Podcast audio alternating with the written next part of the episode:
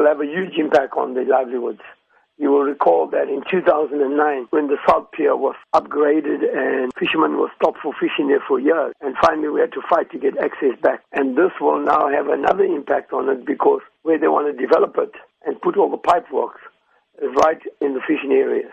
We know that the fisher folk will be affected by this proposed desalination plant, but which other parties would also be disadvantaged here? Well, it'll be the uh, it'll affect the bluff people. The noise from the from the motors, the big motors that they will bring, will affect the residents on the bluff as well as the residents across uh, the point development. Those rich condos, those, those people will be affected. But more importantly, is that this brine will have an effect on the uh, seashore.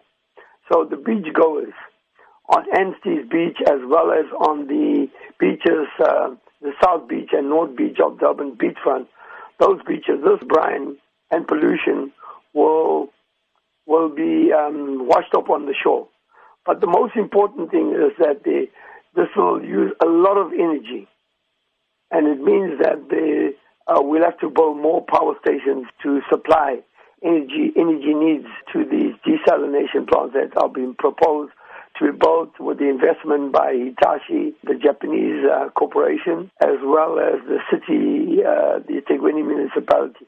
Desalination has proven an effective way to create fresh sources of drinking water. You say that this will affect the people, but is this something the community are taking into account, the positive effects of a plant? Well, the positive effect, it only provides 8%. You can bring in 100% of seawater, and out of the 100%, it'll only provide 8% of drinking water.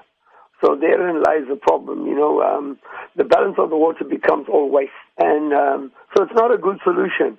It, it's a huge investment, takes a lot of energy, and creates a lot of noise, and destroys the marine life. You spoke about there not being any senior decision makers at the meeting last night, no Transnet officials as well. With that said, what's the way forward?